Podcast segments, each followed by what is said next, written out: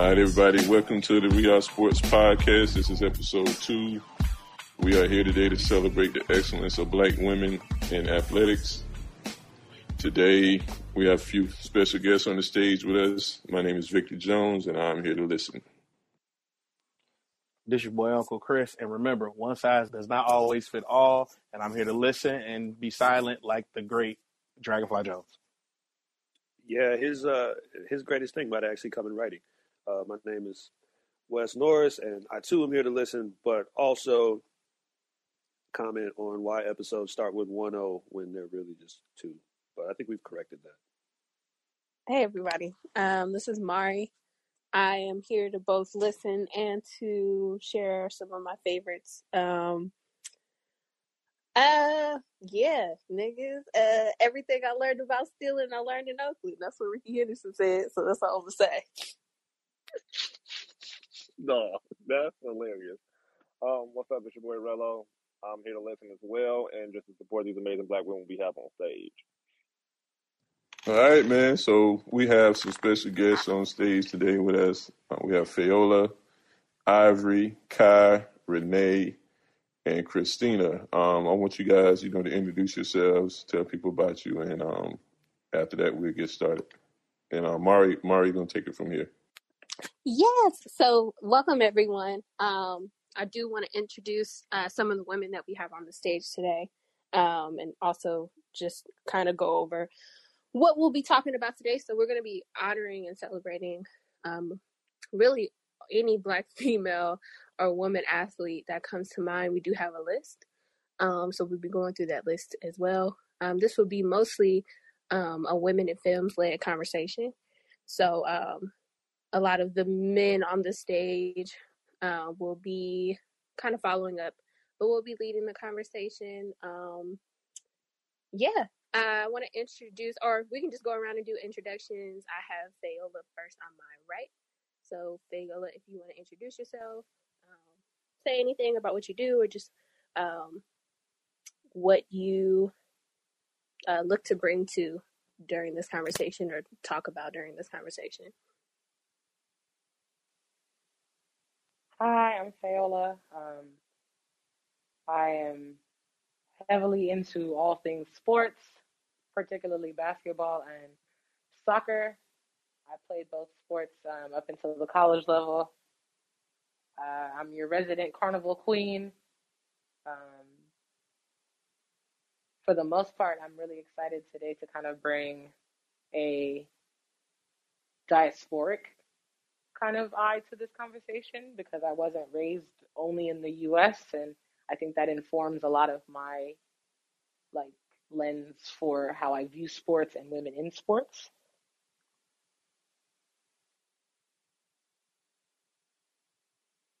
Thank you, Fayola. Um, Ivory. Hello there. I'm Ivory. I am very heavily into sports on the marketing, branding, agent side of athletes. I help them with a majority and a lot of their off-field interests. I um, my sport of choice, of course, is uh, track and field because I went to the best school ever. Go Tigers! And um, for me, it's the what I would hope to bring to the conversation is how we see female athletes even at their highest level, are treated and compared to male athletes because I see that and I look at it every day from a financial side and a branding side.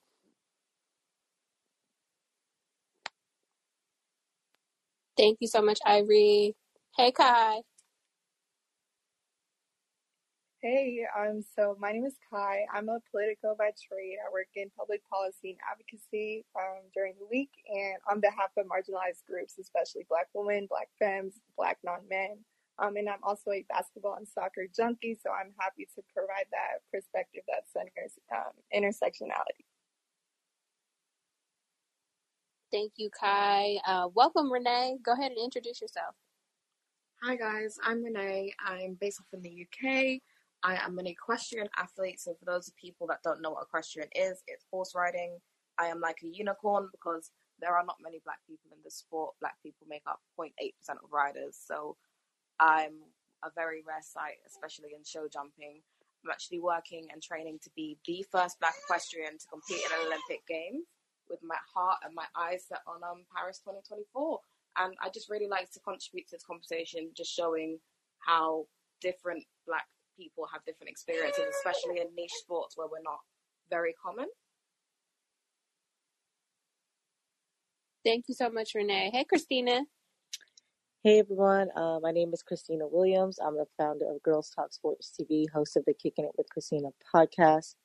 Um, recently made Forbes 30 under 30 in the sports category, and I'm here to provide the perspective from the media side. I cover all things women's basketball, so I'm here to provide that perspective. Thank you so much, ladies. So, um, before we really get into the list, I do want to uh, say that we're going to be talking about some greats, you know, uh, but also our, our focus could also be on impact. Sometimes some of our greatest athletes, women's athletes, didn't necessarily have like the cultural impact that others have had. Um, so, you know, as young black girls thinking about that, like who impacted you the most? Who do you see the uh, impactful to other young black girls, young black femmes um, in your community or in your life? Um, so yeah, I think we can just go through the list and kind of talk about, um, touch on anyone that comes to mind, or we can kind of just go down if anyone has um, someone uh, that comes to mind first. Um, so, like I said, maybe just touch on impact, talk about how great they were in whatever respective um, sport that they played, um, and then also how that impacted you as a black woman, as a black femme, and then also how do you how you feel like that that in their impact was on other black girls or black femmes. Um, yeah, so I think I will go first. Um, someone that was on this list that I'm just going to highlight now uh, is Cheryl Miller. Um, so if you all don't, well, also just welcome. This is a Black History Month themed uh, room, so um, we really want to bring it back both people who are present um, and from the past and current. So, um, someone I want to highlight is Cheryl Miller. Um, Cheryl, I always say, is my favorite Miller. I love both Millers, but she is my favorite. Um, and I think maybe we can make this into a discussion for those of us who also love Cheryl Miller. Um, I don't want it to just be me, but I will start off. Um, so Cheryl, I, I'll just talk about her impact. Um, my first like encounter with Cheryl, she was a sideline reporter. I think um, she was definitely on the the media side of things. Hadn't been playing or coaching, um, and she was just dope. Really warm, welcoming. Um, if I could have Cheryl and Doris still on the media side of things in the NBA right now, I'd probably be extremely happy. Um, and then I kind of started digging more into who she was before she became a sideline reporter, before she be, she became part of the media, um, and just some dope things that I learned about her, about all of her accolades in high school, leading up to college, just being a dope ass um, player at USC, um, you know, knocking her brother down, like everything about her, I feel like it impacted me and, and how I saw um, women playing basketball. Um, I think outside of like Lisa Leslie um, and Sheryl Swoopes, like discovering and learning more about Cheryl Miller really impacted me as a child. Um, especially when I found her out like in middle school, I was like, this is so dope. Um, so yeah, that's kind of my spiel about Cheryl. Anybody else want to talk about Cheryl? Like we like I said, we can talk about greatness, we can talk about impact. I do have a list of like the things that she accomplished. But if anybody just wants to talk about how she impacted them personally or just how dope she is. What I liked a lot about Cheryl Miller when I first became like aware of her, um, one of my favorite quotes I think, or like one of the favorite interviews, is that her brother was talking about like when they were growing up and who was better at basketball, and it's almost like every single time he would be asked about her, um, he would often say like she was the better shooter. Um, and she's just like everybody's, you know, accustomed to giving Reggie his props as like one of the best shooters that ever did it. But he was like, my shot, like I perfected it because of my sister. Like she's really the one. And I think she was one of the first women athletes that made me like really realize that like not only are we like here and have a seat at the table, but like we nice, like we better than some of these dudes. Like she was one of the first women who I kind of like started being like, oh, I could really out hoop these men, like for real, for real. That's dope. I feel like she definitely impacted me in that way too because I thought I knew about Reggie before I knew about Cheryl, and so when I put two and two together, like, oh, they're brother and sister, and she's better than him. Like that just changed everything for me. um, anybody else want to touch on? We have a few ball I players. think that um, yeah, I think that in terms of Cheryl Miller, um, she's obviously a generational talent. She's paved the way for so many and broken so many ceilings in, in basketball, um, especially um, where women are judged by their gender and not by their talent. And so she kind of like break broke that gender barrier um, in terms of that because she's an amazing she was she was an amazing basketball player, but also um, her success was before the WNBA actually was established, and so just seeing how successful she was in her career, it kind of paved the way for the league to be established eventually. and but by the time I think Cheryl, uh, but by the time the league was established, Cheryl became a head coach. Right? She wasn't even playing in the league for Right, she had a career ending. Yeah, she had a career ending injury, so Right. she did not play. Anyone else? Cheryl's on our list, and then we'll go down to some other uh, athletes. Now, Mari, you know, I met Cheryl because I was actually trying to get her brother to do some business with me. And of course, he was being how he is, which is difficult at most times.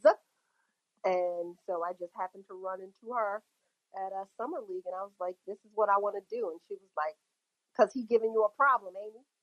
I like, I love that she keep them in check. I was like, yes. And so she was just basically like, bet. So, uh, Wes, if you look, there's actually a Cheryl Miller USC card out there. And um, I actually put both of them on a card together. But that was something that, you know, we weren't doing really at all is women on cards. And, and, and like I said, for her and her greatness, that's, um, that's literally what it became is, you know, her unfortunately having to use her brother as a stepping stone, but it opened up so many doors and eyes for us on who she is and her game and how she played it. Yeah, I was definitely going to ask you about um, the, like as far as the the WNBA and NBA cards. Like, how, did you have that interaction with uh, a lot of WNBA players as well? Uh, for those who don't know, Ivory used to work in. Well, you can you can tell people. So in my former life, I used to um, uh, do trading cards, uh, sports collector memorabilia. So I know all about that, which is really really weird. As a West and Crystal tell you, not very many women, especially black women, know that space. Um, but uh, like you're saying with WNBA, no, not at all. So I kind of actually had to backdoor it, and I signed her to actually get a card under uh, the CLC, which is the Collegiate Licensing Agreement, since I had an agreement with USC. That's how I got her on the card. And then from getting her, I moved on to finally roping her brother into helping. So just to switch over a bit, um, unless anyone else wants to chime in about Cheryl, um, someone that's on this list because we, I, like I said, it's a long list. We might not get through all of them, but I do want to tap into a few that always, you know, we have to speak on. FloJo is on here, and you know, me being 26, like I wasn't, I was not old enough to remember FloJo. However, as a young black woman growing up, um, there's so much about FloJo that I would hear that my mom would talk about, like, oh, they ain't got nothing on FloJo, because FloJo used to woo woo woo. So I definitely want to highlight FloJo in this moment. Um, just talk about her impact. Um, talk about how dope she was, how great she was as an athlete. Um, and the nails, like we have to talk about the nails. We have to talk about the style, the swag, um, and all of that. How that plays into who she is, who who she is to us. Um, so yeah, anybody you want to jump in and talk about FloJo? Florence Delorez Griffith Joyner Yes, ma'am. Um, you know, like I said, I've run track my whole life, and FloJo legit was it. Like it was like okay, you can come to the track with your hair done. You can come to the track with your nails done. You can come to the track in a bomb ass outfit and do all of that. You can run track and still look like a girl and still win. So, you know, normally you know what everyone else be looking like out there. So when she, you know, stepped on the scene and that that that one leg, one up, one down, like what Serena just had on this week, that was yeah, as Kim talked huh, that was that was what it is. That you you couldn't do nothing but be like, oh my God, that's if I'm gonna run track, that's what I want to look like. Yeah, she was. Serena definitely did her justice. I also didn't know until recently that Flo Jo died like at a really young age. Um, because I always wondered why can't we give Flo Jo her flowers like in person? Like what, what's going on? Um, and I found out and I was like, wow, like this is the it's crazy. Um, that we can't honor her in this in person in this moment that we can only honor her in spirit but um i just yeah just impactful in all different ways um yeah the outfits the nails the swag all of that like ivory you said like seeing that um i definitely can tell like that would have if i was a younger i'd be like okay girl we gotta run track like we gotta go look no cute. i mean like it was literally and then you could start seeing the progress of you know the greatest school ever lsu and like there are uniforms and what our uniforms turned into. And what one year at the Penn Relays, and that's a huge track meet at the University of Penn in Philly, LSU had on brown tights. Like you thought they were naked out there. Cause it was a brown unitard that had LSU in the gold golden front, and you was like, where did they even think about this from? And you know, it's FloJo and all she did and and hair, and that's why you see the hair that all the girls wearing the nails because that was the first time that was like, yo, this is a sport that yes, you're getting sweaty and yes, you're out here doing what you're doing, but you could actually look good doing it. And here's somebody like who goes to the hairdresser before a track meet? Tons of people all the time. My mom was like, why are you wasting my money? Listen, lady, we it's just other things going on out there. So yeah, I can see how she single handedly like changed the way track outfits look. Um, I also want to introduce the two people who just who came onto the stage um, earlier. Um, Adria, hey Adria, go ahead and introduce yourself. Give us a little bit about yourself and um, what you hope to focus on. What point of view you hope to come from during this conversation. Hi guys, yes, um, my name is Adria Crawford. I'm currently an assistant coach, uh, women's basketball coach at Marshall University. Um, I just finished. Well, this is my ninth season of coaching. Uh, I played at Georgetown, um, and the perspective is uh, just the impact of you know the WNBA. Uh, you know the Mystics have have been in my backyard for you know they were in my backyard, so I watched a lot of them growing up.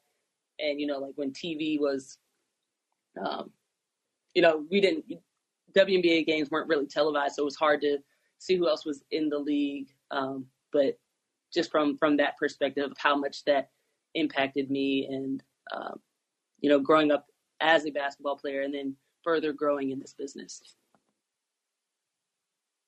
Thank you adria. Hey kimberly go ahead and introduce yourself too. Hi everybody. My name is kimberly alexander. Ivy thanks for pinging me into this room.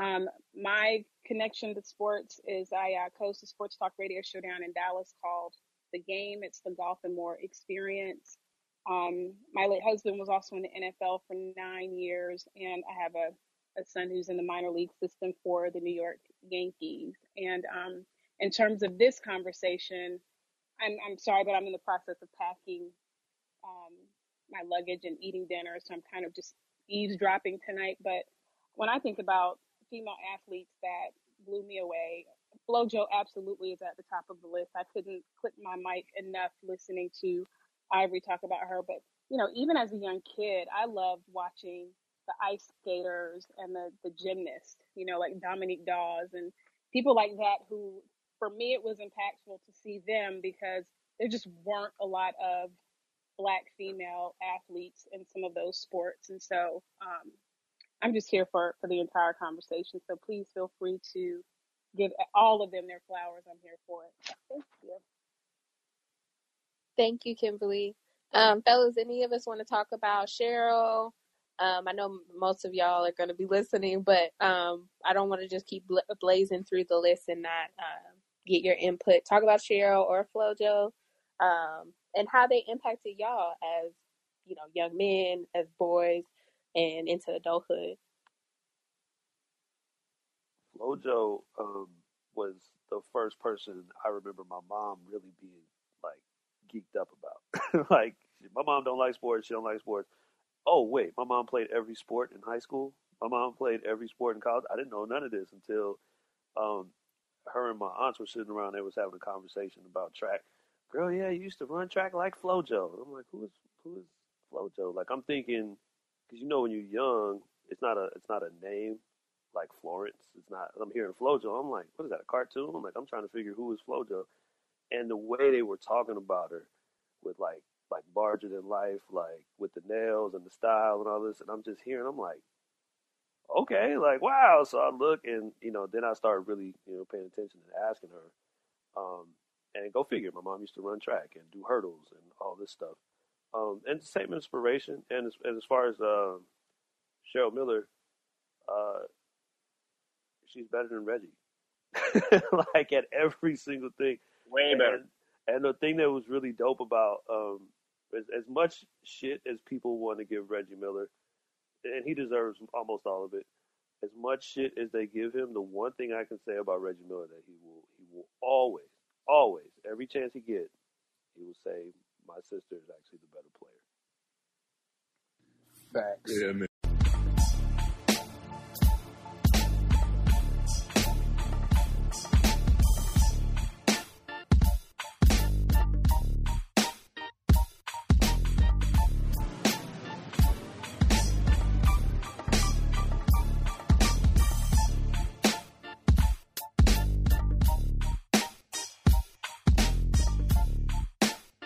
Remember um, hearing the story about Reggie and Cheryl. Like he said that you know, as he said, he she was always better than him. And he said one game, one game he had scored like I don't know, like 60, 70 points. It was, like it was 63. I, I just watched the documentary. It was 63. Yeah. So he was like, yeah, like when I get in the car, I can tell my dad, like I, I, I had a better game to her. He said he gets in the gets in the car and he's about to tell his dad, like I scored sixty three, and she and it's like, oh yeah, your sister scored like hundred and five points, or some craziness like that. You know how disrespectful that got to be to, like kill your whole heart and soul. Like you had, like you, like 63 is great. But nigga, she scored 105 in a game. Like that's just like at that point you gotta just chalk it up to the game. Like all right, man. Just, Yeah, man. She's that. She's it. She's Yeah, it. so when I when I heard those stories, what that did was that kind of pointed me towards women's basketball, and that's when I started watching Dawn playing at Virginia with the Twins, and um, what's her name, Tammy, was her backcourt mate. Like I started paying attention to that, and the Virginia women's team with Dawn with Dawn was like the first time I was like, like oh shit, like they they got their get it, like they actually balling. And then growing up where I grew up in South Carolina, we had you know, women who could ball too. When I was growing up in high school, we had girls who could get it too. So like, there was always a respect for it. But like, that just let me know that they could ball at a, elite, an elite level to the point where when you play against them, like just because you're a dude don't mean you going you know you can do anything. And then when I got to college, it was a high school player that um I used to watch that was local. Her name was Shannon Johnson, and um, she played at South Carolina. When I got to Carolina, she was there, and we used to play in the gym with her. And I used to talk to her about Cheryl Miller, and then watch her go out there and just get dudes to work on the court and laughing at them as she's doing it. And, you know, so yeah, Cheryl Miller was really big. And as far as FloJo, FloJo was the first female track athlete that drew me to the sport because I was like, yo, like she got her hair done, I seen her nailed, and then she gets out there and she smokes everybody. And you know, I'm like, okay. And so I started watching track. Now I wasn't really paying attention to men or women in track, but I, I saw her out there doing her thing, and I was like, okay. And I just started paying attention to that sport as well. Well, I think I, I'm gonna just keep it real quick because everybody said everything about Cheryl Miller. Look, FloJo for me personally, I got four older sisters, so and all them ran track. And plus, FloJo dressed like everybody in the hood. Like I'm from the West Side of Chicago, so them nails was a part of life for me. Watching everybody in the hood and watching my sisters run track. When I talk about a trendsetter, man, my sister had every nail, every leotard you could find. My sister put me on color combinations. She got me out here looking fly, and I love her for it. Thank you, FloJo. That's so important. Like the hood part is important. You know, you had listen because you had to go out there and be a certain way. They were expecting an Olympi- an Olympian to look a certain way. You know, especially a black one. They wanted you to look a certain way, but to go out there like, no, girl, my hair is done and my nails is done, and I look cute in this outfit. Like, you know, for some of us, the heat that Serena got later on didn't make any sense because it was like y'all already put FloJo through the ringer, so Serena could be out here looking fly.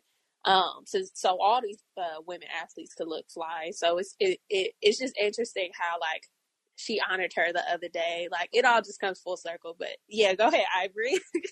I'm just like them earring because the the she the thing that's so very interesting that um every about FloJo for real is you know she she her first Olympics actually should have been 1980, but because of the boycott, she didn't even run.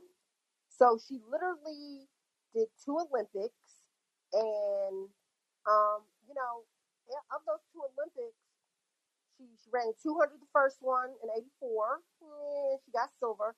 And then the last one, she that's where she won her three golds. And a year later, she just abruptly retired. So it was one of those things like, oh my God, she was here, she did it.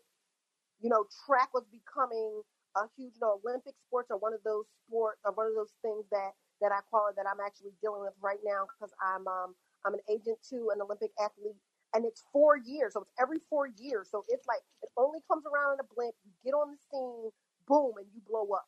And literally, she held that blow up for years. Um, yes, years. Because then, if you look at it based off time, you know, the next Olympics was '92, and that's when the Dream Team came out. So she was, you know, doing her thing, holding it all down in '88, and and and then just kept on rolling. I thought it was interesting that Mari mentioned like the cultural impact because for like the Caribbean, Shelly Ann Fraser is considered like kind of that full circle reiteration of a FloJo because when she first kind of like appeared on the scene, and you're right, like that Olympic trajectory of like being an Olympic track star is a very short window, and you kind of have to ride the wave for as long as you're able to because it's like every four years that means you're sometimes you only get to see an Olympics twice in your career. I digress. With Shelly Ann, she's like running with her, you know, multiple color weave, her different Jamaican flag, you know, leggings, and she kind of is like giving you Jamaica, giving you real yachty, Every chance track. She get, every And I love that about her. But it's like, like you said, like we would not have a Shelly Ann Fraser being able to like wear her, you know, the, Her yellow, the yellow hair. Come right. on. you would not have a Shelly Ann if it wasn't for a FloJo. Taylor, Um, those and two those two multicolored buns. right, like we would not have none of that if it wasn't for that. And so I think like FloJo, I appreciate like the multi generational impact, but it's like, you know, Shelly Ann is like so far removed generationally, but it's like you're still here, sis, because we're still kind of like embodying you in the way we wear these tights, the way we do these nails when we get dressed to to show up on this track and field. Like, and I think that's so dope. And I think even to trickle into kind of like popular culture, like I've never heard a woman athlete referenced as much in like rap songs as a FloJo. Like I've heard so many long ass nails like she FloJo, whatever, all these different references, and it's like, wow, sis, the impact is really like far outside of sports. Like there's people who have never, you know, followed up with like a track and field before. But now you're like, who's FloJo? Who's that? What's that reference? And now you're you're forced to Google, and now you're opening up a whole nother like kind of worms to a new different generation. So I just think that's so dope. Can you imagine like being in the hood and FloJo out here, like the confidence that you get, the booster, you know what I mean? Like, oh, I could just be out here, you know. I think it also yeah, just solidifies so much about her. Thank you so much, Fayola, for just talking about that intergenerational impact because that's that's important. Um, before I get into the next one, Renee, you are our equestrian on here. Is there a black woman equestrian that really helped you get into the sport, or someone who wasn't a, a who was a black woman but wasn't an equestrian that kind of inspired you to get into the sport? I think Serena Williams was a huge inspiration for me. There aren't many black women equestrians, and I didn't find them until years later when I was already in the sport. I'd still say, like, the biggest black woman equestrian to me that's quite inspiring is Mavis Spencer. Um, her mother is an actress, actress Alfre Woodard. I think I said that completely wrong. Oh, okay. Yeah, I didn't know her daughter was an equestrian. Oh my god.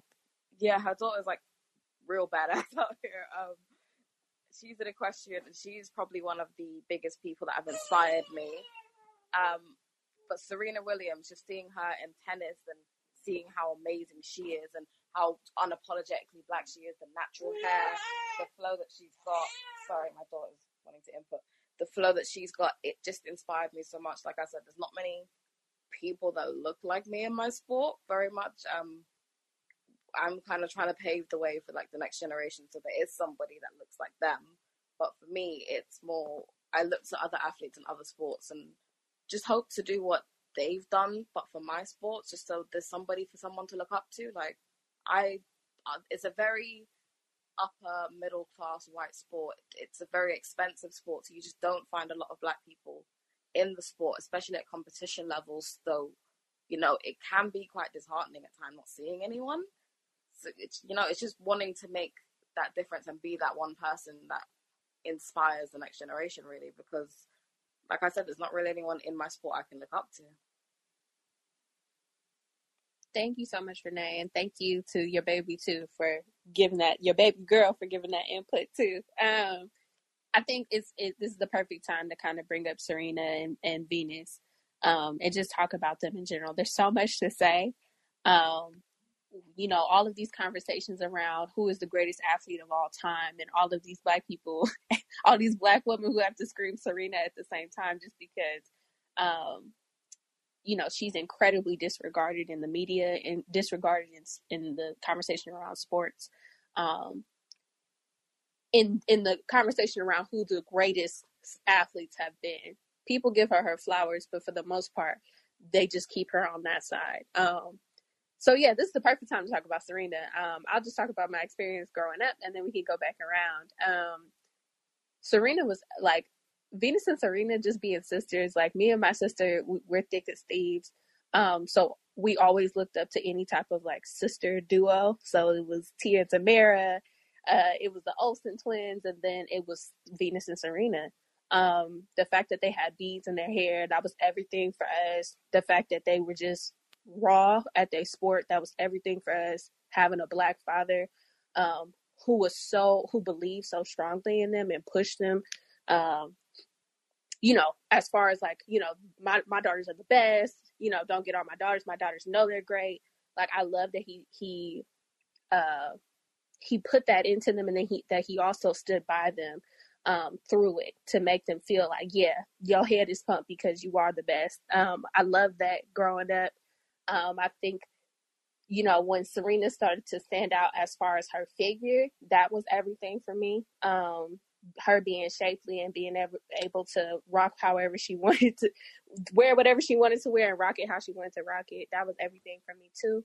Um, you know, I, have never been interested in playing tennis, but I just I, I feel like I wasn't interested in watching it until Serena came around, um, or until I started to get into Serena. So um, yeah, just dope, bomb, the greatest athlete we will ever see um, in my eyes. Uh, anybody else want to jump in, or we can go around?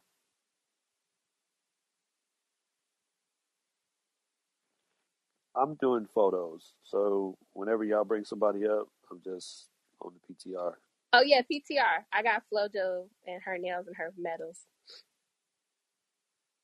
I think what Serena and Venus have contributed to just black women excelling, you know, even not just necessarily in sports, but just in general. Um, that you can make a way for yourself um, because they really set the tone on, uh, you know, like a level of discipline, a level of resiliency, because the gatekeepers to tennis are white, you know, and so for them to break down those barriers, um, I think was along with their accolades, you know, their long list of trophies. I know you guys probably saw that video where she said she was throwing out her second place trophy because we don't keep those.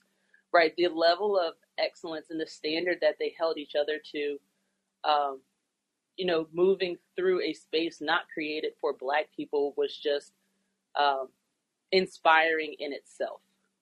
So for me, that that is, you know, I obviously I just watch a lot of basketball. Um, but I always appreciate what trailblazers have done for, you know, black women in sports. And I think they are, aside from being incredible athletes, they really set the tone um, and made black women visible in a sport that did not really allow that. For me, it was actually their dad you know, it was one of those things to have your dad as your coach and to understand that that's, you know, that's your house and that's your element. You know, my dad was my track coach. And it wasn't, uh, oh, you're forced to run. It was something that that's what we did. You know, that, that, that he was good at that. So he made sure we were good at that. And it just showed how black fathers are out there you know, doing what's best for their children, whether you like the way it's going or not, and how there is an example of a man who decided that that was going to be his focus and it was going to be his girls in Compton playing tennis, and you are going to to have to watch and understand what they were going to do and how they were going to take over. And I and I don't think before them we really had a look at that. You know, was always twisted and turned to another way. And they tried it with him, but you know, because of how great they were and because of the outcome of the result, it was like this is he's not the only father black man that's out there doing this with their kids. I mean, listen, if if Whitney Houston came as a fairy godmother and told these white people that two black girls from Compton was gonna rock everybody's world, especially the tennis world, was gonna rock everybody's world. Like they would have laughed in their in her face. Like nobody expected this, you know. So it's just a trip. Um, I think my mom the other day was saying like, yeah, they used to come out to uh, the Bay Area. They used to practice out here sometimes, you know, things like that. Like he, he I, I love the the drive that he instilled with them. I know that they're I know that there are some issues that they had with him. I know that drive can always have a bad side to it, to where you are supplementing, uh, you're you're substituting a, a, a coach in for a father sometimes, so you miss that other piece. And I know that that's something that they should speak on. Um, I think on the outside looking in, we just thought it was dope to see that, um, to not just see two young black girls turn into women. Like this is your whole life like this is your whole life. You've been dope at this, um, and dominating at this. Um, but also just to see that their father helped push them into that, that he was there, that he was, um, that he believed in them. Like that, that made the difference. Um, anybody else want to speak, uh, speak on Yeah, her, guys? I was, Yeah. I From a body say. positivity, oh, sorry, Vic. Go ahead. No, go ahead, Phil. Go ahead. I'll, I'll go after you. From a body positivity standpoint, I think Serena also helped Yep. elevate the conversation about Yep. like Say that. black women's bodies as it pertains to like how we discuss them and compare them to like our white counterparts. Because I know like a lot of the critique that she got in a particular era was like, oh, this is really short or it's very revealing. And it's like, nah, it's just the way in which you hypersexualize black women's bodies. And I feel like she highlighted like a conversation we were not having with regard to women athletes. Because it's like, you know, Kournikova can wear this and we're not tripping. It's like, oh, she's such a stylish tennis player. And like how we frame the conversation around someone like her, as opposed to how we talk about black women's bodies and black women's bodies as like athletic and curvy and like all these different things. It's like we're not celebrated in that same way. and she just completely changed the dialogue about how we spoke about Black women's bodies in sports and in general, like how we speak about Black women's bodies in comparison to white women's bodies, and like how we are hypersexualized for doing some of the same exact things and occupying the same spaces and the same aesthetics. I also wanted to kind of speak to that, but um, more so about their game on the court. I remember them being um, roundly criticized because of the way they grunt. You know, when they when they're swinging the, the racket, and people had an issue with that, saying it was too aggressive and it was not, you know, kosher for the sport, I guess to say. And I remember them really getting a lot of flack for that.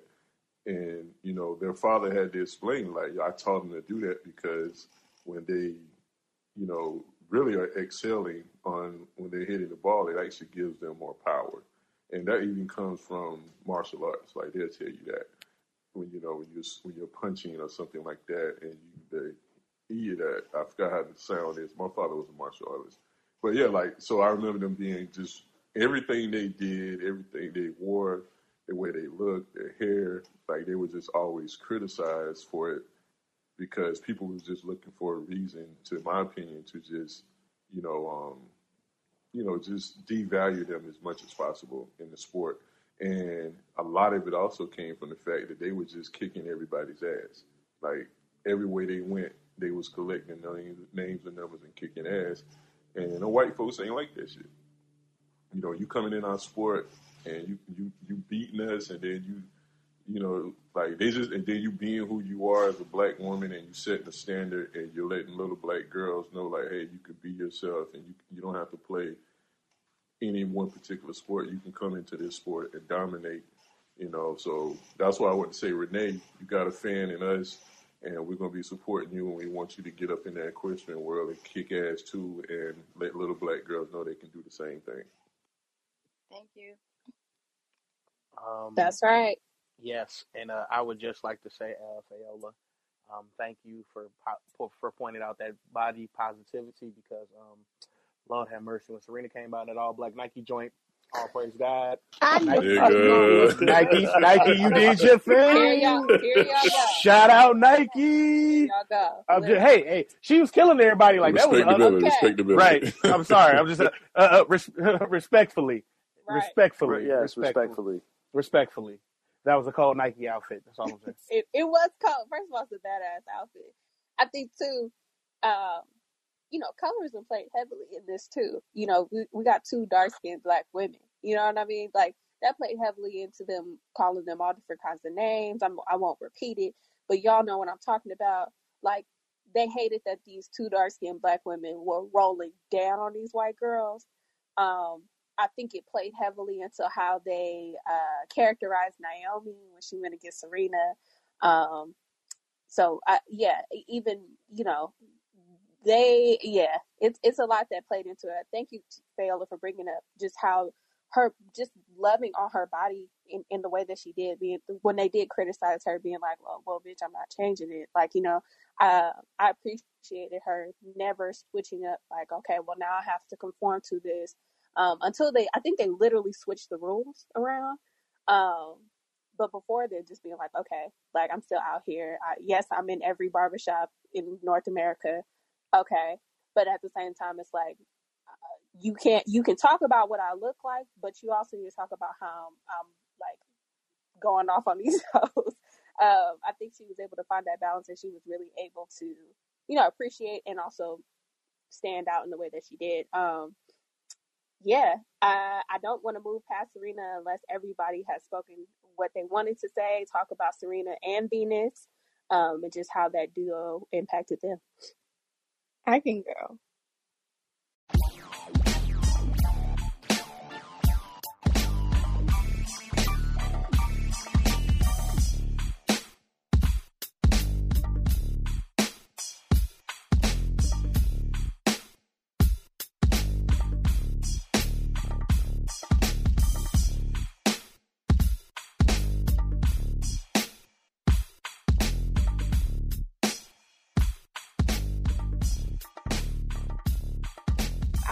On Serena in recent years because a few years ago I worked with the Congressional Black Caucus and the representative that I worked for at the time, she hosted a maternal mortality health franchise um, and she wrote a lot of bills to address why black women were dying at these extreme rates in the process of childbirth or because of postpartum um, complications. And I remember at this time the news broke that Serena had her baby girl Olympia, but a lot of us did not know until weeks, months later, because she did an op-ed, um, that she almost died because of preeclampsia, and they discovered blood clots in her lungs. And she later went on to say that had she not had the resources at her disposal, that she might history might have just gone a very different way.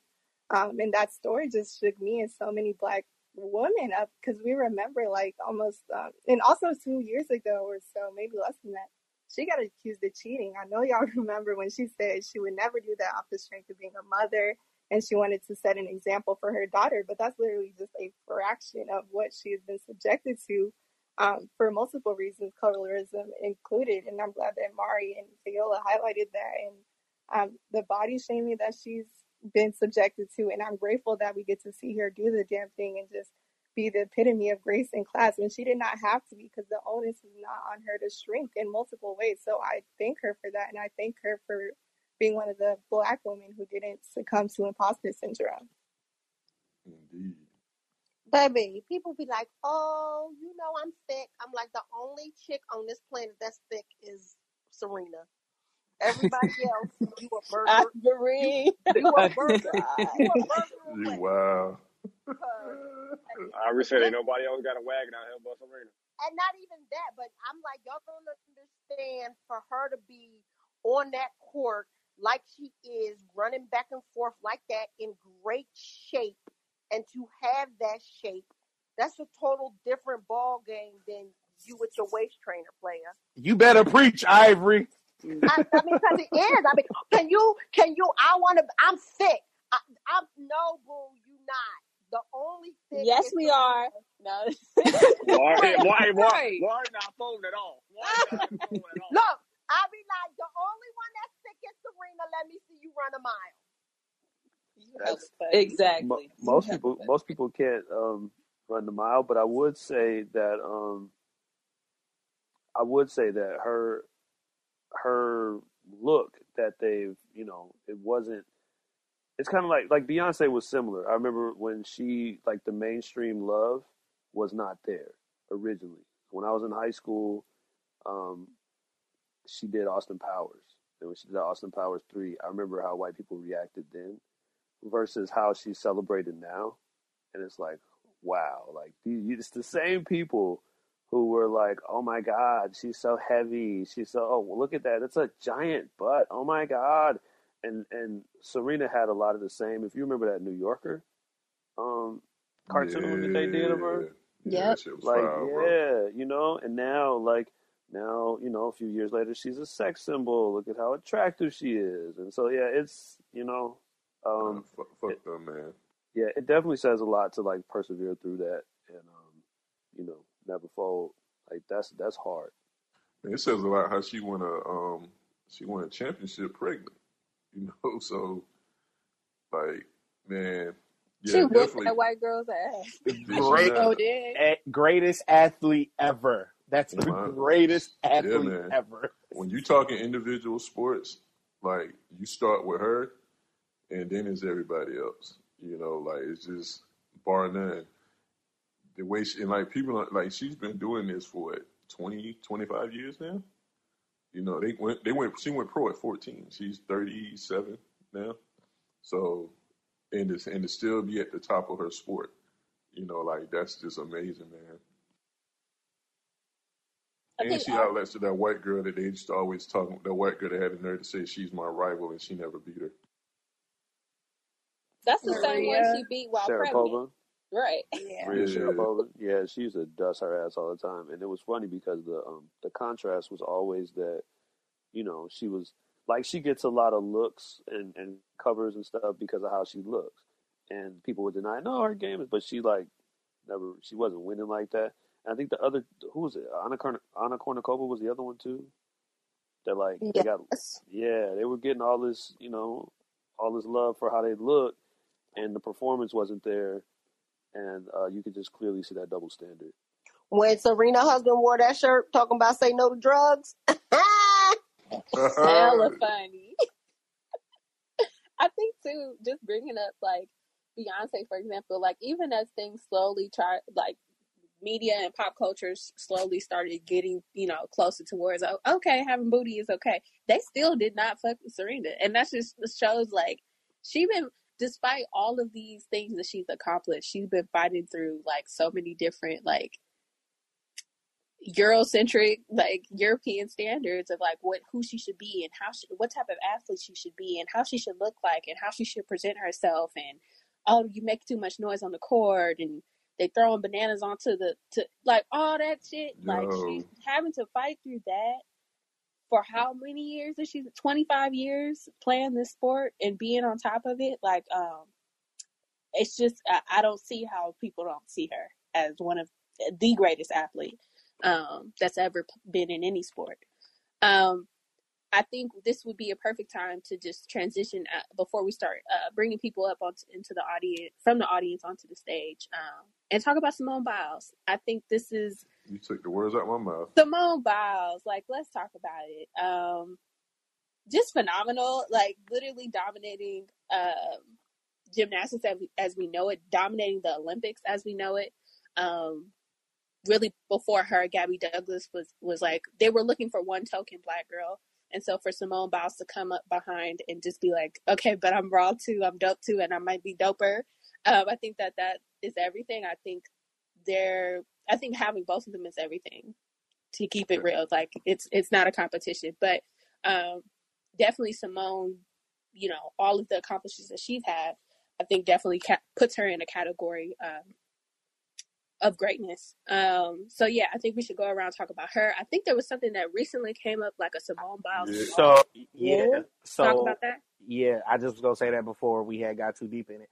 Basically, what they're trying to do is handicap her because they're trying. I read the whole article, and what they're trying to do is they're trying to take away some of the technicality standpoints because essentially she's throwing all those tricks, and they don't want the white girls to get hurt because she's throwing them and she's landing them and they feel like the white girls are gonna try to do them and they're gonna kill themselves. So literally land on their necks is what literally land, yeah, literally land on their necks. so there is a, a grading category, Mari, that goes from it used to go from A to H, and the last two moves that she did, the Biles one and the Biles two, they graded them I and J, and then now they're removing those grades basically like Chris and Vic just said, so other folks don't attempt to try them to get max points so they don't hurt themselves.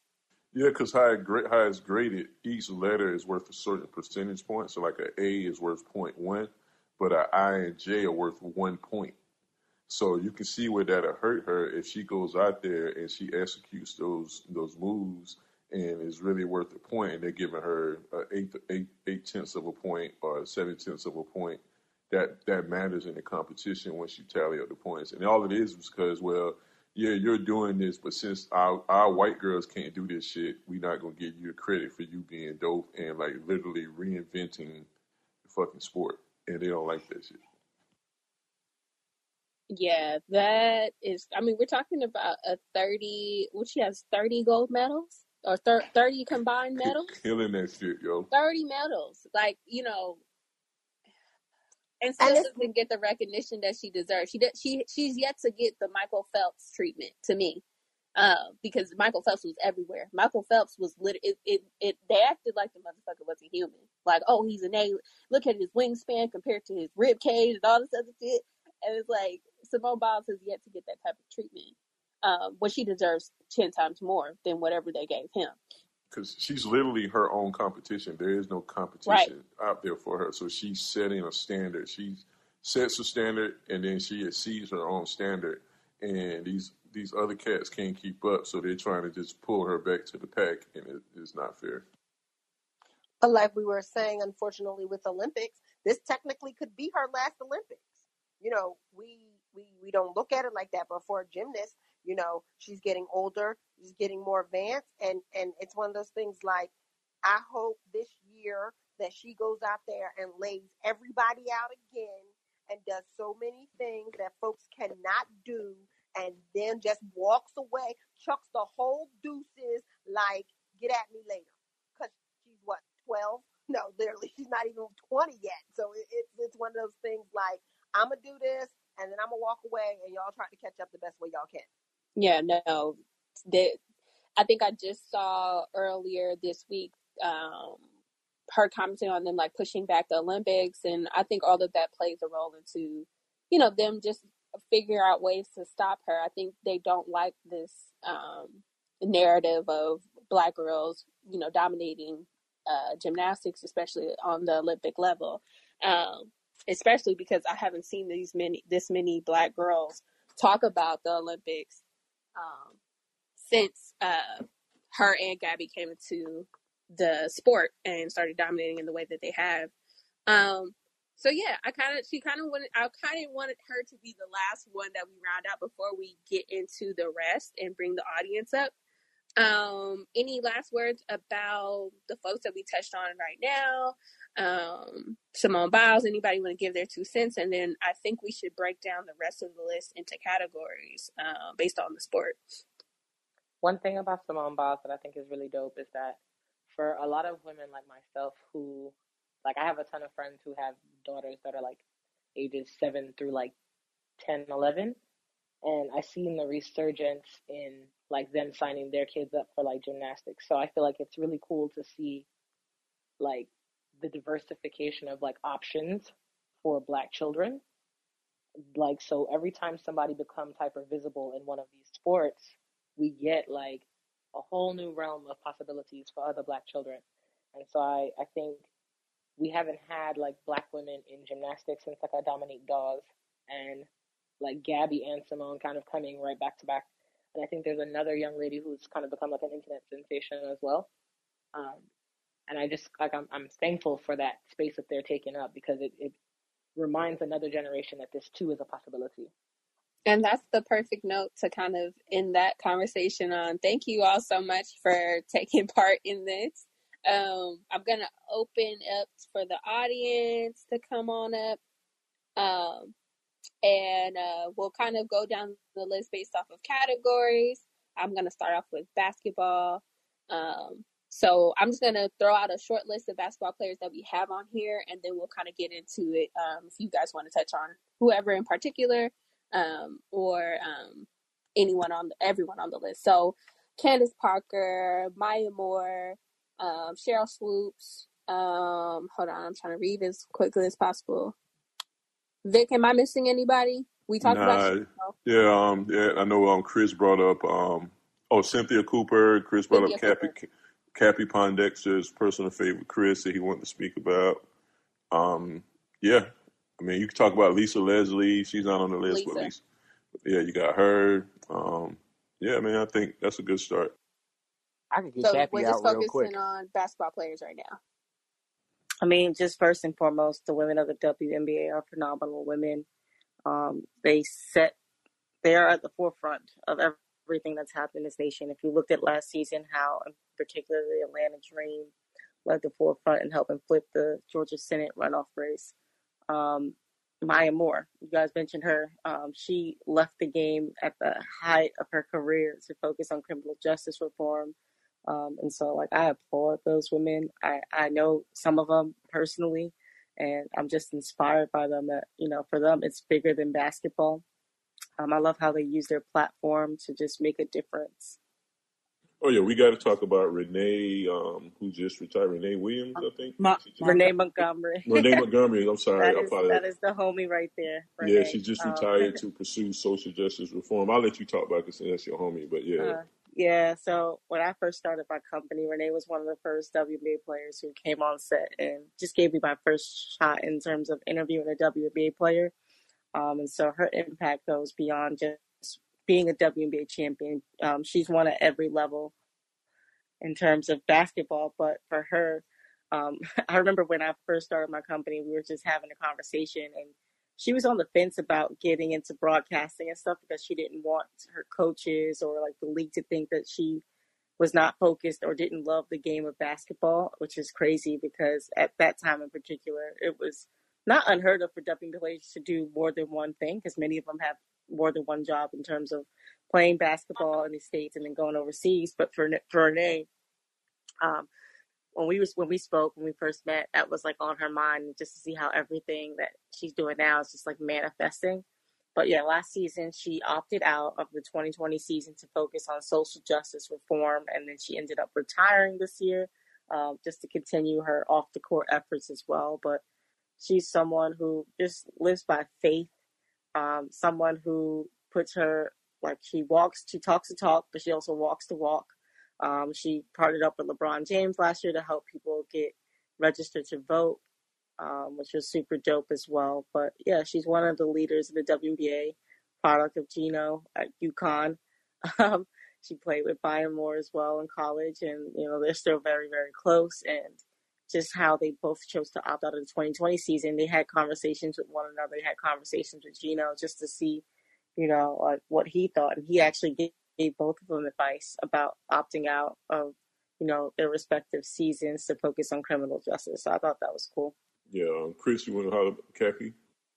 Yeah, I'll just be quick about Cappie Pondexter. So, growing up on the west side of Chicago and actually hooping, Let's she was go. killing everybody. she was getting everybody buckets.